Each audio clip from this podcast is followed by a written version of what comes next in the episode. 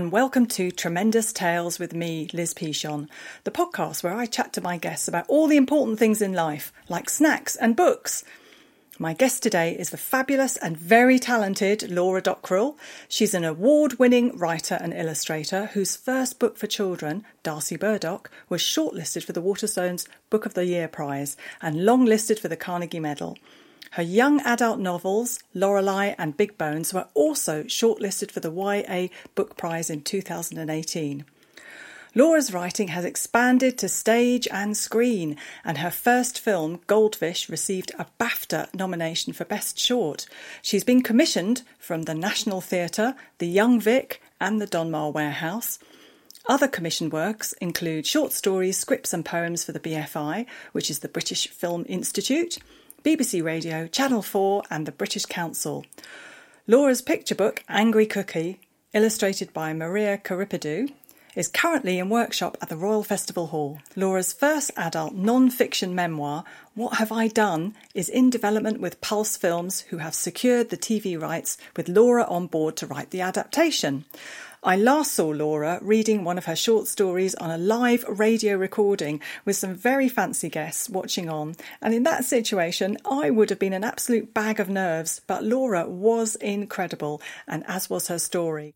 So welcome, Laura. Do you remember that evening? Yeah, I do. I can't believe you. I didn't even know you were there, did oh, yeah, I? Oh, I was there. I was. I, I do you know was... what? The whole thing was a blur. I've seen you since then at the Guardian. Surely you've come and done the couple of the Guardian masterclasses. I, maybe I did that afterwards, but I remember that evening so vividly because mm. you were reading out a, this brilliant story, and you were having to do it in front of lots of very literary. Well, I say lots of very literary people. It was Hilary Mantel, I think, as well. Yes, yes, yes. I know. And I was thinking, oh, and it was live, and I just thought, gosh, I'd be so nervous about it. But you were absolutely brilliant. Do you enjoy doing all that side of it then? Mm, you know, I really, I at first I was like, oh no, the world's closing in. And now being able to talk from the comfort of like where it all happens, I'm, I don't know if you feel the same at my desk, I do feel a little bit kind of cozier um, than being thrust on stage. I think there's kind of a stereotype, isn't there, with writers that we're like, you know, live in attics and we wear like tea-stained nighties and, you know, no, that, that does kind happen. Of these... Dickensian poets, absolutely, it does happen a lot. Um, so actually being thrust onto the stage is like, I, no one tells you that you also have to be the like Lady Gaga as well and get on stage and do all of that. And then you suddenly do have to. I also feel, I don't know if you feel this, but in children's work, you feel sometimes like um, it's a safety zone, but you get that fraud thing a little bit more. You don't feel quite literary enough. And actually, when you're doing it, takes far more work to write for children than it does adults because they sniff you out. And if they're mm-hmm. not interested and mm-hmm. they know that you're a fraud, you can't get away with it. Yeah, no, they're not just going to be nice. No, that's so true. That's so true. Yeah, no, I mean, I definitely have the imposter syndrome thing about where, especially when you go to those sort of events and you're looking around. And I think especially with children's books as well, I always feel like... Um, Some, you know, children's books, you know, we sell a lot of books, you know, and it's really important that, you know, the children's book side of things. And I do think sometimes at events you do feel a bit like um, you are at on the children's table.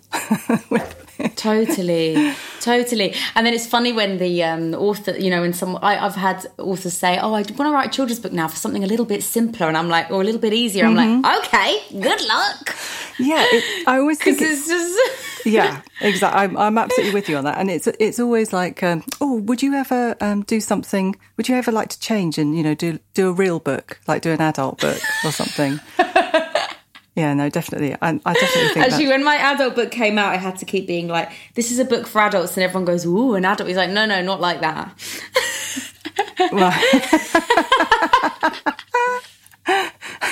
So did you ever imagine then, when you were a kid, did you ever imagine that this is what you'd be doing? That this is the kind of work that you'd be doing, that you'd be writing books and performing and, you know, writing scripts and things like that? Um, I think this was always my dream, but I think at um, school it seemed impossible. All the books that I'd ever read or the authors that I learnt about were either men or they were dead. And I sort of thought that's what you had to be to get this break. You know, I, I never thought. And I thought maybe when I'm really, you know, much older. Plus my spelling and grammar isn't very strong. So at school, all my work on the page would be covered in, you know, I'd have the story, I'd have the imagination, I'd have the language. But then this big ugly red pen would come out and circle mm-hmm. and be like, oh, try better next next time will see me. And it takes a lot, you know, of courage and resilience to just keep going for that, determination. And then secondary school really exhausted me. I just mm. didn't feel smart. I didn't feel like I, I just felt in the middle all the time of ev- everything. And uh, that really dampened my flair and my interest in creativity. So I actually found the performance stuff was a way a way in, really, in a kind right. of Mother oh, Goose meets Lady Gaga, where I thought I would get found, you know, if I read the work out loud. I don't think I would have been published if I had just submitted on paper, because all my flaws would have been at the surface. So, um, yeah, in answer to your question, yes, you know, but I always wanted to be a kind of French and Saunders, kind of bottom Mister Bean meets, it's not you know, too late, Laura. Books that I grew up with. No, it's not too late. I just need to get myself some red tights and just shove my school shirt into them, and then I can be Rick Mail. Um, so, uh, yeah, and my family, my dad taught me, you know, to love music. You know, lyrics are so important to mm. me, and um, he would always tell me the backstories of how songs came about, you know, from Marvin Gaye to John Cooper Clarke, and I, I that was such an important part of my learning. It wasn't just books, it was music, film, T V, yeah. comedy, food, everything, basically. Yeah, that's really interesting, isn't it? Because I think as well, I've just I just showed um, Laura the a gatefold Tom Gates album that Mark and I I know, it looks amazing. And the music's amazing for this show, guys. Well, we're just... well, it's one of those memories that I have as a kid, is being given... Like, my... Um, I've got older brothers and sisters, and, you know, if I used to go and visit their... You know, they'd moved out and they had their own places, you know. They had a record collection. Um, and so we used to go over and visit, and after I get bored, after they'd stick me in the corner, and I'd be allowed to choose an album, or they put an album on, and they always had much nicer stereo systems than my mum and dad, that had something that looked like a tea's made, you know, you know, the old cassette had, had everything with it.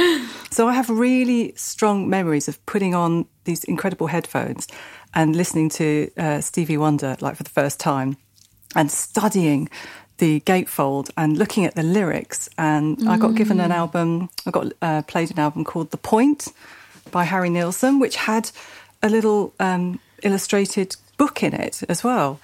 And, you know, just the whole thing, it was a story, and it had lots of songs with it. And it just really, for me, you know, it's, it was all about another way of telling stories, wasn't it? It's like reading the lyrics, totally. You know, hearing the music, totally. Looking at the artwork, you know, absolutely. Studying it. It's all part of the same thing, isn't it? That's oh, it really is. And when I, to, you're right, when I go to schools and kids go, oh, I don't like books, or, you know, it's not for me, but they all like book, they all like songs and music. Yeah. That's just essentially a way of absorbing a story, you know, just in another format. So I always say, there's actually a really good book, I really enjoyed it, by Jay-Z, um, called Decoded, where he annotates his lyrics. Can I just like say, I've just looked over it, Mark's, Mark's writing that down. It's oh, really good. good. So he breaks down his um, his raps, you know, like, songs, and um, that kind of book. We need more of that, because they're, they, this is just another format of storytelling, and essentially it is just spoken word, it's just got music behind it, so everything is feeding into everything. We're all talking about the little books and the things that come inside, you know. That's what I'm missing so much in this kind of Spotify world, is I'm missing all the extras. It's that's physical, such an opportunity. Isn't it? Yeah, it that's is. Really interesting, because I always, I mean, I, I used to give music as a present a lot. You know, yeah. you give, give somebody an album, and so, I mean, that's part of the reason that we did that. It was a, something special, you know, because you could look at it and take it out. And um, and I, I must admit, though, that the sort of novelty of having to turn the album over after about oh, God, you know, we've got to get up. And watching our kids as well, who are, who are older, the first time we got a record player in the house, they were sort of hovering over with the needle and said, well, which end do we start at? I don't know the answer to that. I was C D world, but C D, oh. you've got your favourite C D, and then it gets scratched, and then you're like, ow. Yeah. You know, I that's... remember watching it on, um, I think it was a programme called Tomorrow's World, before, when C Ds first came out, and they were supposed to be indestructible. They had this whole thing about how, you know, they could roll over it in a... in a car and stuff, and nothing would happen to it, and it's just a load of rubbish. Well, also, the funny thing is, they scratch so easily, they literally get a wisp of air on them and they scratch. But if you're annoyed and it's like your ex-boyfriend's C D and you try and snap it, you're there like... and it just won't snap when you need it to. Snack chat. Do you have any kind of like really strong um, memories about snacks in, when you were at school, or school dinners? Well, I spent most of my teens being a chubby grunger. Um, so just basically like loving grunge music. Yeah, it does. Uh, my partner who I'm with now, um, I actually fancied him and was his best friend since we were fourteen years old. Oh. So he always thinks it's hilarious because I, he said you would always come with like puddle water up to your knees, you know, drenched from my baggy jeans that I would always have on. Oh, that's the reason nobody ever kissed me.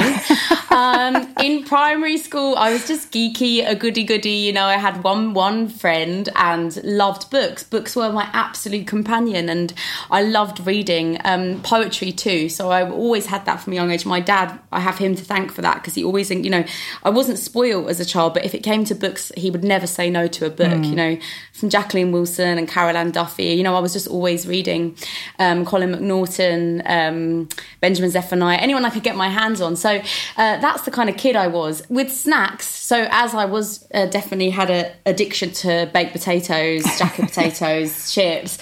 Food was a massive part of me growing up, and actually why I wrote Big Bones, my teen book, was because I got to the, you know, I, you know, grew, grew up and I was like, wow, I think I spent all of my teens pretending I didn't like food to look cool and to kind of punish myself. So I wanted to write that love letter to food. Mm. Um, I found all these diaries from when I was younger being like, oh, I hate my body and all the rest of it. And I was like, imagine if I looked at these diaries and they were going, you know what, you look great. Um, how refreshing that would have found uh, felt. So that's kind of why I, I did Big Bones. So snacks are really important to me, and um, I really want to try and now have my own little child, you know, my own little boy, to make sure that food is really positive in the house and mm. encouraged, and cooking and eating is so, because it's especially with the pandemic, it's been so important. Yeah, definitely. So Laura, would you like to tell us about um, your snack of choice, which I am genuinely very excited about? So I've chosen, uh, as soon as I was, you know, your snack is always so glamorous. You love those caramel bars, don't you?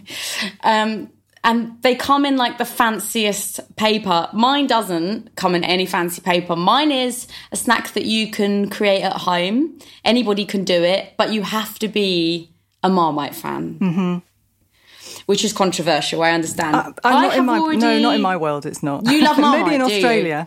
You? So, you know, um, apparently Marmite is like using the fifth... There's this new sense, right? The new taste called Unami, which is this kind of Marmite-y flavour. So it's been recognised now officially. You know, you've got salt, sweetie, sweet, bitter. Yeah. And now this is Marmite, that distinct flavour that you get in this, or miso or soy sauce. Oh. It's completely addictive, and I love anything that tastes like this. I've This is my third round, so mine's really soft. So this is basically, basically your snack bread. Of choice is Marmite on toast. Oh, sorry, yes. It's Marmite on toast. So um, can we discuss this? So what is there anything else on it? Do you put butter on it? Is it heaps of butter, yeah. drowned in butter? Any bread, I could eat it off any bread, yeah. but obviously thick white bread, doorstop bread is obviously mm-hmm. the way to do it. Yeah. It has to be toast. I will eat a Marmite sandwich. I will eat a Marmite Jacob's cracker, but it has to be toast. Um, toasted is the great way for me, and I, loads of it. I do you know it's really funny because I.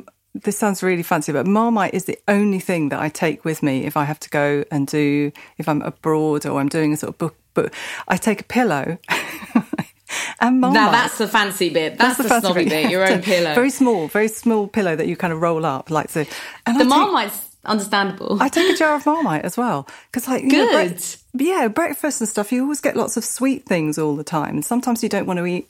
you know, like anything hot or anything. So Marmite is just, it's one thing that I really miss. And when I was a kid, I would, I had a relatively long journey, especially when I was going to secondary school.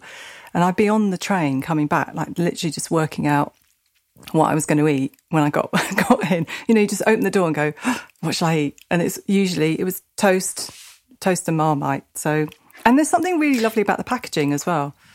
Oh, it's beautiful. It's really classic. And, um, so, you know, I have a memory of I used to go and stay at my um, godfather's house all the time. And um, he is vegetarian. I used to think that Marmite was like the ultimate uh, nectar of the vegetarian gods. Mm-hmm. You know, he used to this massive jar that I've still never seen a jar the size of it would just be on his big wooden table with a spoon and just a loaf of bread, just kind of there ready at your pleasing to go and have a wedge of it. So I also found out recently um, that a nurse told me that Marmite is encouraged in...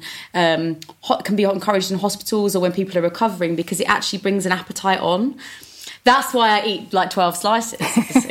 Well, I think a lot, a lot of the hospital food, yeah. You'd be quite happy to have Marmite. That would be the thing. But I put a spoonful in bolognese sauce. I put spoonfuls in chilli. Oh, okay. It just adds... De- I am actually um, vegan, so it gives me... It gives, like, a kind of real, uh, I guess, meatiness... To depth yeah. to, and richness to everything, so I just value it so much. And there, we haven't even talked about the fact there was a shortage recently after the. Um, oh, yes, there is. We we did we did realise that there was a shortage. So we yeah, you see, if you're only a true addict could have realised that. Yeah. But apparently, it's because the pubs rely on the old beer yeast. Oh. Um, to make the Marmite, and because the pubs were closed, nobody could have their Marmite. So I said to my dad, please keep drinking all that beer because it's helping me.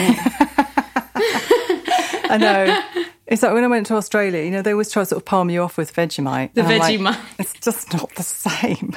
It tastes like... I will go for it. If I can't have Marmite, I'll go for it. So I absolutely, we, we completely approve of your snack of choice, which is Marmite with butter on any kind of toast. Absolutely, the ultimate comfort food. The ultimate comfort food. Tremendous Tales. Laura, we're talking to everybody about a tremendous tale. So have you got a tremendous tale that you'd like to share with our listener? Yeah, I thought I would share with you the fact that I never, um, I nearly never became um, a writer, because, well, a writer in the way sense that I am now, telling stories live. Because when I was a baby and I got my first tooth, I actually bit into a tub of super glue and my mouth Look got at Mark stuck and I like, together. Oh, oh no. And my mouth got stuck together. So what happened was my mum was washing up. She'd bought the shopping bag and there's super glue in the carrier bag on the floor. And I just got my first little two teeth and I bit into the tube of super glue and it completely filled my mouth. You know I'm greedy. If it's there, I'm going to eat it. And um, my mum was washing up, like taking huge deeps of breath. Like, oh, oh no! Yeah, imagine if I said my comfort food is actually super glue on toes. No, um, and um, I my mum was washing up at the time, and she just spun around, luckily, and threw the whole washing up bowl down my throat, and it actually, you know, removed the super glue. But when like, I got rushed to A and E and everything, and when they got there, they said it was so lucky that my mum had done that, because obviously I was still so tiny and little and it could have really have damaged me. So um, now my mum always says, oh God, if only that super glue had worked, maybe you would have shut up. Yeah, that's the sort of thing, isn't it? That's just the sort of thing that, that you need to be reminded of. Oh, no, that's terrible. That's a really... We're, well, lucky for all of us, I think, that that didn't happen, Laura. I can safely say. There are all those things, aren't there, that, uh, that, that peril when children are really little. It's like, oh, when our kids were oh. sort of little, they're just... When they get to that sort of head height, when they're just starting to walk, and it just seems like... My son's got... He's got this massive scar on his head where he sort of ran into a... Um, I was holding some chocolate bunnies, so technically it was my fault. Of course. And he saw them and ran towards them and just didn't see the edge of a filing cabinet. Oh. just, and he's got like a sort of Harry Potter scar on there, which is... And then and I was able to comfort him by giving him the chocolate bunnies. I was about bunnies. to say, he must have got the reward, right? While he, while he was bleeding, like profusely. And we decided it worked so well that actually that every first aid kit should have... a packet of chocolate bunnies in it. I remember I broke my wrist once at school by playing a game, and I tripped on the carpet, put my hand up and broke my wrist, and I didn't cry the whole time. That was the only time I've ever been to hospital, and didn't cry at all. And then my dad, as, as a joke, I got my x-ray and he said if I had my x-ray I wasn't allowed to have a Chinese takeaway, and then I cried. Oh, then the tears came. Oh, gosh. And he was only joking, and he was like, wow, the only time you cried. I was like, my true greed has now been completely... Oh, that's really Do you know, it's it revealed of my dad. When my dad had all kinds of issues, um, he had all sorts of different sorts of illnesses, and he was in that hospital a lot. And the one time I got, I saw him like genuinely upset was when he was told that he wasn't allowed to have any more um, uh, fruit drinks like, and sweets. He had a sweet tooth. I'm yeah, sorry, really don't take tooth. away our small pleasures. Yeah, we had to, we had to take away. He wasn't any more allowed any more of his, you know, juices and all the sweets and everything. Aww. It's the one time out of all the things that he was in hospital for that I ever saw him got really upset about. Tremendous fail. So thanks for telling us that tremendous tale, Laura. Um, I think it's really important as well that the children realise that everybody makes mistakes. And I always say that sometimes people learn more from the things that go wrong. I know I certainly have. Sure. Um, so we're wondering if you've got a tremendous fail that you'd like to share share with us. I do, but I don't want... Um, well, you've just added that little bit in where saying, I, I, you know, this isn't a regret.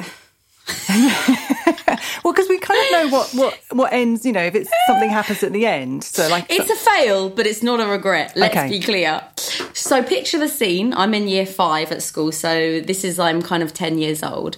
For up until this point, this is before my now husband came into my life, Hugo. I met him when I was fourteen. So before that, since I was four to ten, so six years, I was in love with this boy called Ricky, who was in my school, and uh, he had come from Romania, and I decided I was going to be living in Romania with him. I was ready to go. I was completely in love with him. He uh, did not feel the same way oh. about me at all. Um, his loss. But, you know...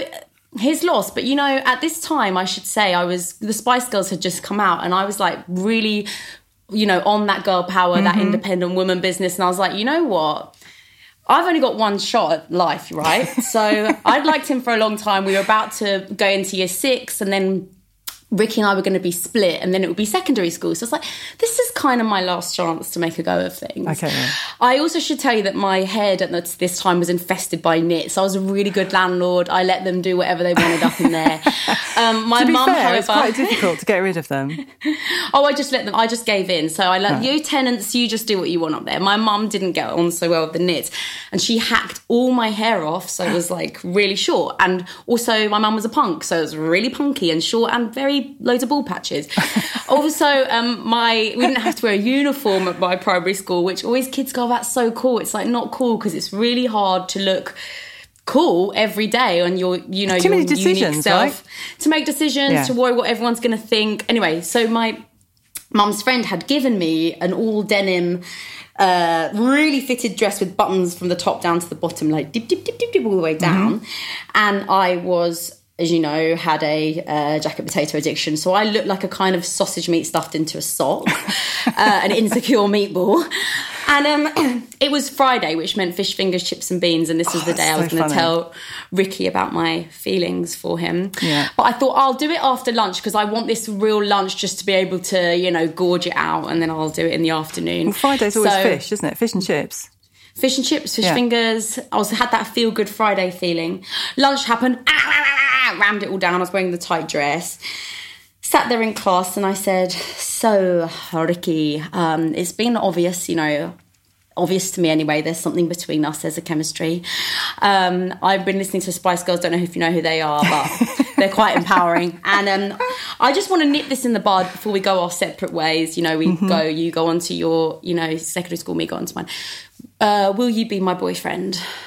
And he um, drew his arm so far back and punched me in the arm as his response. Oh, right. I also wasn't popular. I was like kind of just me and my friend Siobhan. Um, the sick out of nowhere just rolled up into my throat and I absolutely projectile vomited on every single wall, the display, splodging down onto the ground. It just kept coming. It just wouldn't stop. I, then I was crying in the sick going, is it a yes or is it a no? Like this. My friend Siobhan, she's so loyal. She's still my friend to this day. We've I, been friends for I need thirty to talk, years. I need to ask you about Ricky. Oh, right. So, yeah, so he was just there, like, scowling, like, trying to look cool. And I was, my friend was cleaning up the sick. Anyway, uh, that was that. And it was terrible. Oh, this, he'd already uh, sprayed a can of deodorant in my air freshener, sorry, in my face once uh, when we went to go knock for him to ask him again if he wanted to be my boyfriend. Oh, no. Anyway, then eventually I got over it. It was fine. About six years ago, maybe less, I saw him at a bus stop and he was like, hey, Laura.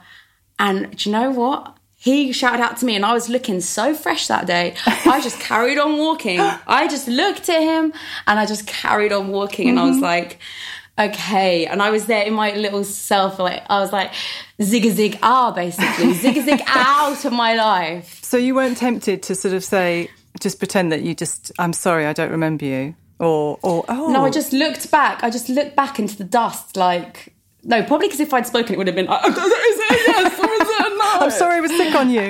Were you actually sick on him or just sick around? Everywhere. Everywhere. Oh, everywhere. Okay. Oh. If it had been on it him, was that might have been okay. In my memory, it was, you know, like in a cartoon where someone, like, peels the sick off their face oh. and has to, like, splat it down, like... And it was fish finger chips and beanstick. It was because also the dress was so tight. It yeah. was too tight, you know.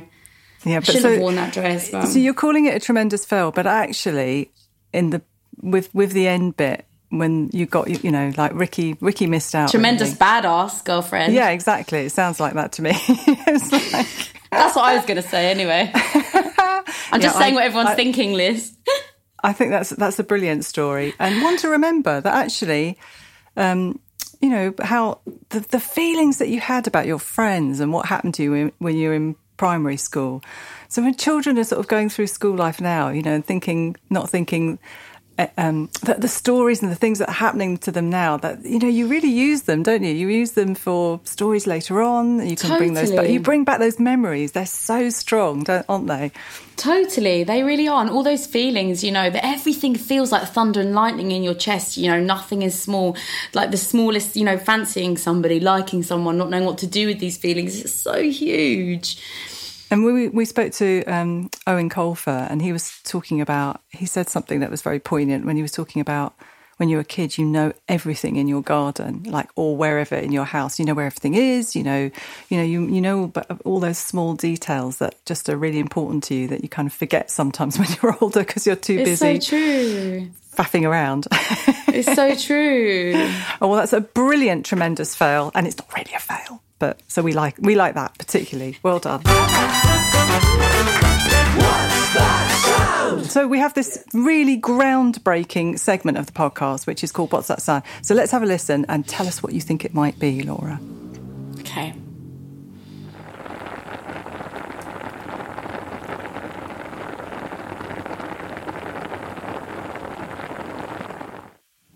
I'm going to say it's a flag in the wind. Oh, that's an interesting one. Should we play it again? Let's have another.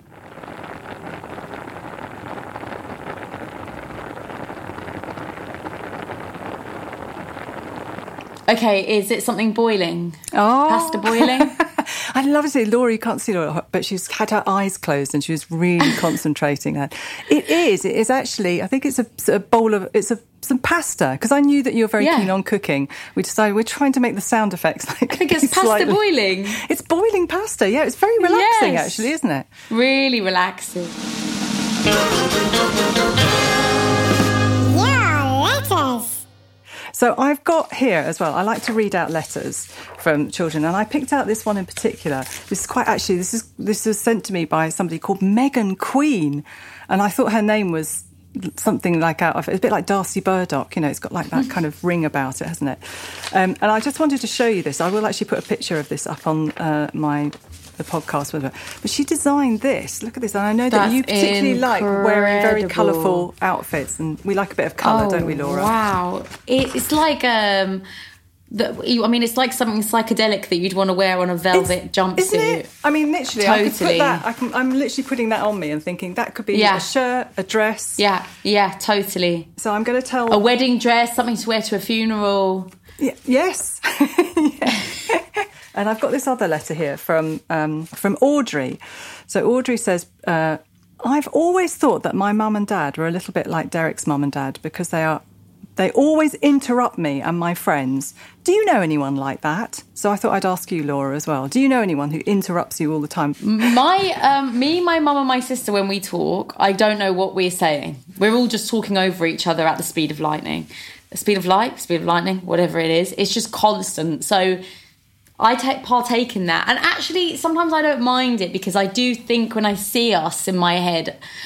I think of that as like a busy action kind of field table where there's loads of love going on and storytelling. And actually, sometimes when you are telling a story, like nattering, it's kind of nattering. Mm-hmm. It's like you're not really saying anything of true weight. You're just nattering. That is a feeling you're trying to get across, not the actual story in itself. Is your and sister younger or older? She's younger and we're right. exactly the same. She's just everything cooler.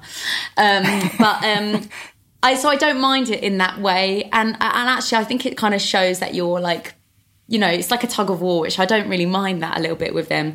Unless you're trying to get something off your chest. And then my mum's being, she, my mum has the art of being a devil's advocate. So sitting on the fence, you know, and you don't want to hear it and you want your mum to just be on your side and mm. be like, absolutely, you are the queen of the world. Um, so...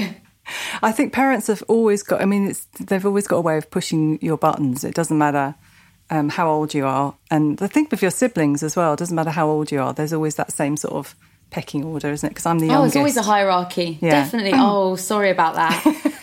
Mark's the youngest as well. Oh, um, sorry about that. No, yeah. Oh, so this is like solidarity, that's why. Yeah, it's true. It doesn't matter what you do in your life. Like if you're the youngest, you always kind of get like treated the same way. Just a bit, you know, patting on the head. Like, well done. And also a bit spoiled though. Mm, I think if you spoke to my brothers and sisters, they probably agree with that. Because like, there's a big age gap between me and my brothers and sisters as well. So like by the time I came along, my mum and dad were a bit more relaxed about things. This is it. Mm. I had to, to get my ears pierced to be able to get a bus on my own. Oh. I had to wait till I was like one hundred and nine. And they're just like doing it straight away. It's like my mum doesn't, I'm like, where's Hector? She'd be like, oh, I don't know. And I'm like, right, okay, this is different.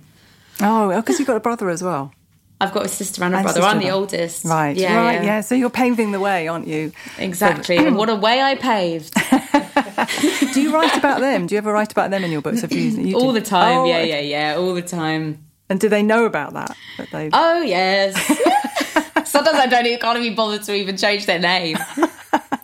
No, it's interesting though, isn't it? Like the the stories that we're, a lot of the stories, I mean, I do the same thing with my books. That, you know, I'm I'm really drawing on those experiences, on those relationships and things that you have with your brothers and sisters, with your family life, because I know that's something that you, you write, you've, you've written you about as well. You have to. You have to. To be a, a good writer, I think it's not even just about, you know, it's not, yeah, it helps to put nice words in the right order, but really you're just drawing on your own memory. It, it, memory is the most important skill as having a writer because, you know, if you are writing, for example, about love or about being fear, we talked about, you know, bullying or isolation, loneliness, any of these experiences, you're trying to get convey something that is so importantly to you. You have to remember and evoke all those feelings. How can you do that without drawing upon your own experience? I also think the art of writing and reading is a, an agreement, right? So you share a little bit for the reader to share a little bit. So it is in that space, that's where the trust is created. And even if you're writing from, a, from the point of view of a zebra, it still has to be true. Very true. No, that's absolutely, yeah. Isn't it? Yeah, no, that, I completely agree with that.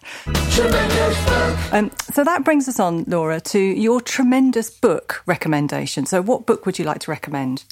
Um, I've actually, you might have already read this, I'm sorry if you have, but I loved Julian is a Mermaid. And so I've recommended the second, oh. uh, which is Julian at the Wedding oh, I've not um, seen by that. Jessica Love.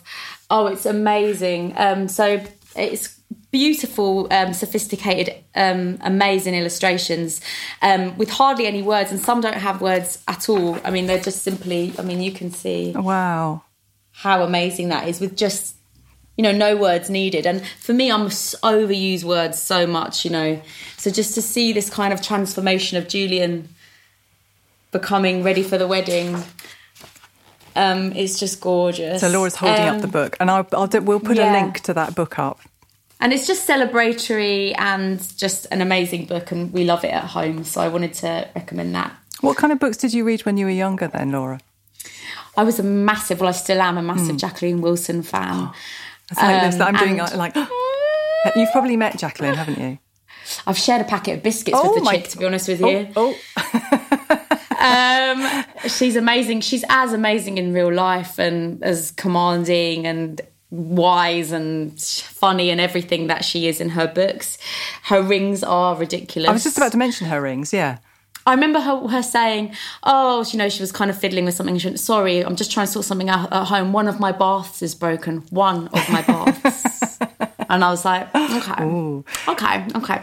Um, but she's, oh my God, incredible. So uh, I, I still am a massive Jacqueline Wilson fan. I was took something really, you know, challenging to read on a holiday once. And I don't know why I did it to myself. And I just was like, what am I going to do? This is my only book. And in the hotel, they had like a selection of books you could read. Mm. And Lola Rose was there by Jacqueline Wilson, which I hadn't read. And I just could have cried. I was like, oh. Like it, so I could read this, um, and still her stories just mean so much to me, you know. Um, I know. I so, remember as well. It's like uh, Nick Sharratt who does all the illustrations. Yeah, they're so you know that you you just recognise them so much. And I used to see his work. Um, he used to do work, draw, drawings in Cosmopolitan magazine as well.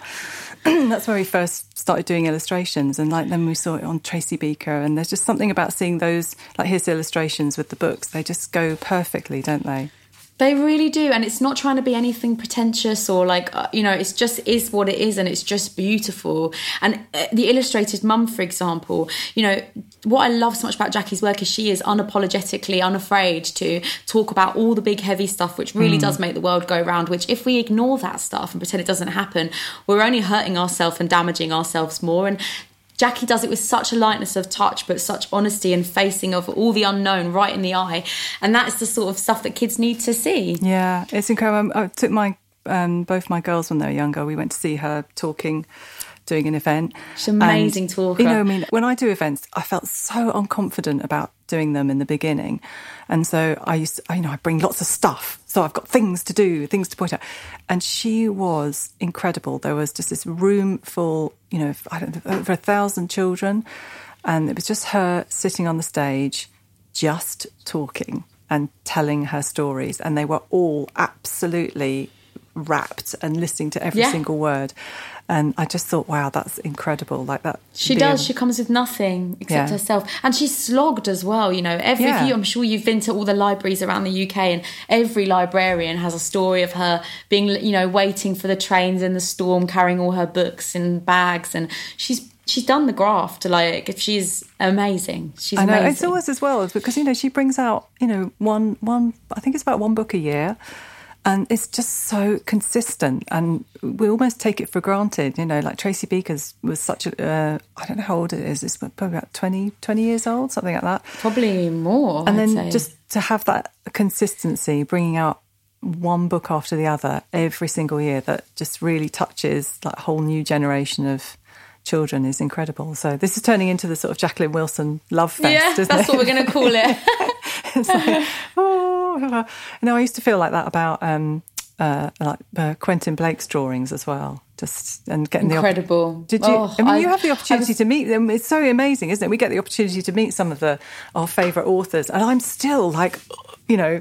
I just got to show some, because I'm doing a Guardian masterclass at the moment of, yeah. for children's writing, and I just got to show them people that had never seen Sad Book for the first time.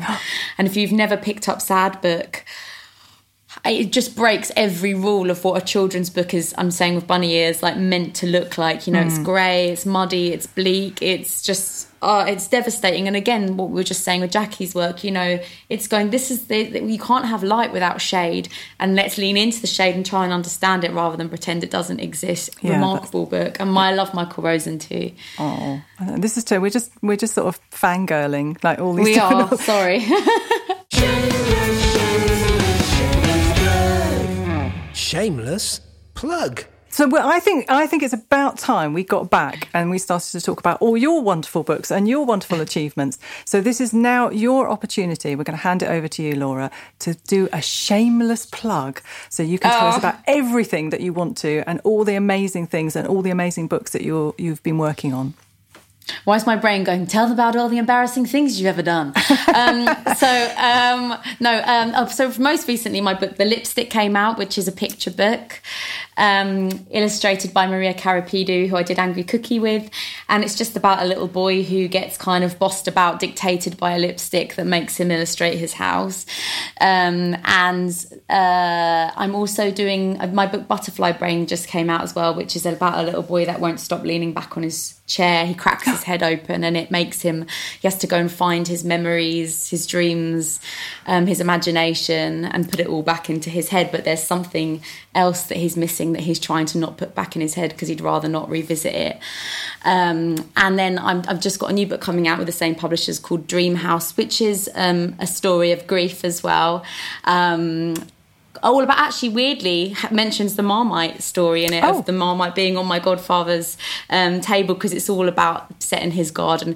My godfather, when I was younger, built me uh, and my sister a shed. He doesn't have children of his own. He built us a shed in his garden called the Dream House, wow. where we could just sit, and um, he put two desks in there, with, like the old-fashioned ones with the inkwells, and he would put games in there, and magazines and sweets and everything, and a little heater and oh old God, carpet that brilliant. He found it's from like... the skip. It's a dream. Like, that's it's a literal yeah. dream. And by it was a little pond with all frogs spawning and a big willow over the top. And this was in Kew.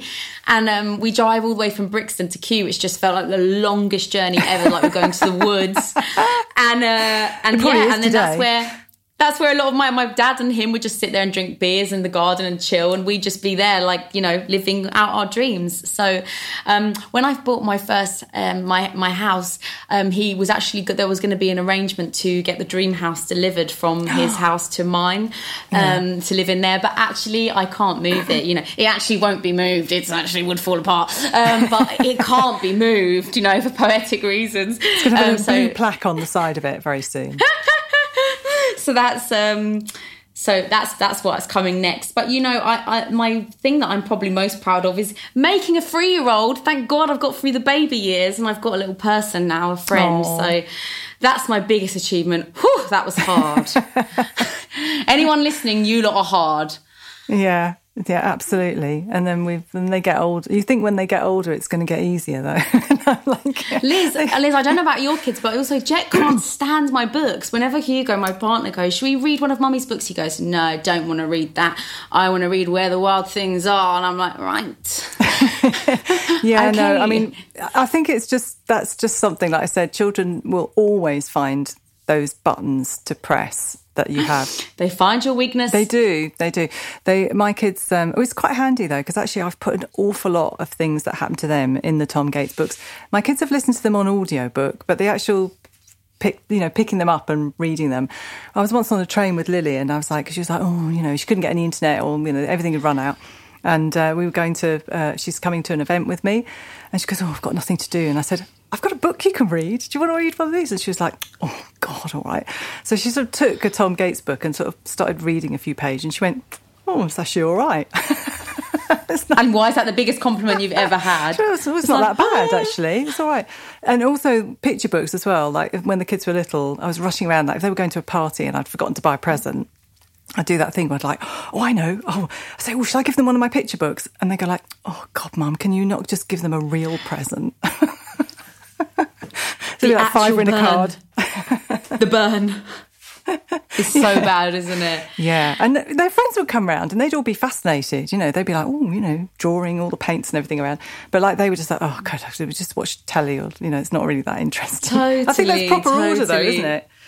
Absolutely. And I think that means like that's how exactly that's how it's meant to go down. I could totally agree with you. And the thing is, they'll, you know, they'll be looking at what you and your partner do now and everything around them. They'll be soaking it all up. And even if you don't think that they're taking it all in, they are. And they'll have their own kind of stories and things that they'll be remembering about, you know, what's been going on. So, and even if they say that they're not interested, they will be. They will be. That's what I tell myself, Liz. It's true. As I'm crying, as I fall asleep.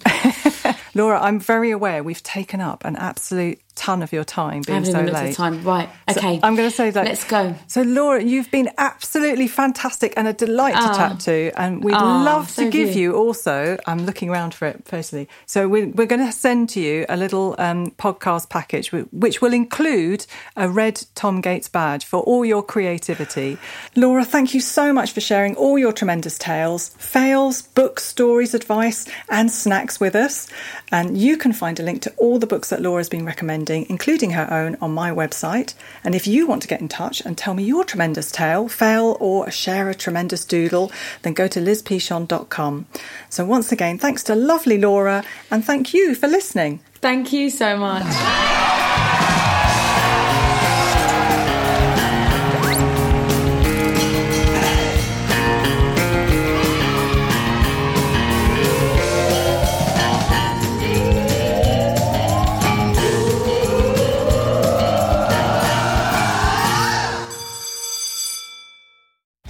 If you've enjoyed this podcast, please do like and subscribe. And I've been told that it really helps other people to find it.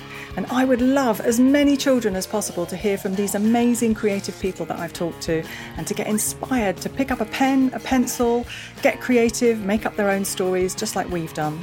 So thanks very much for listening. Bye.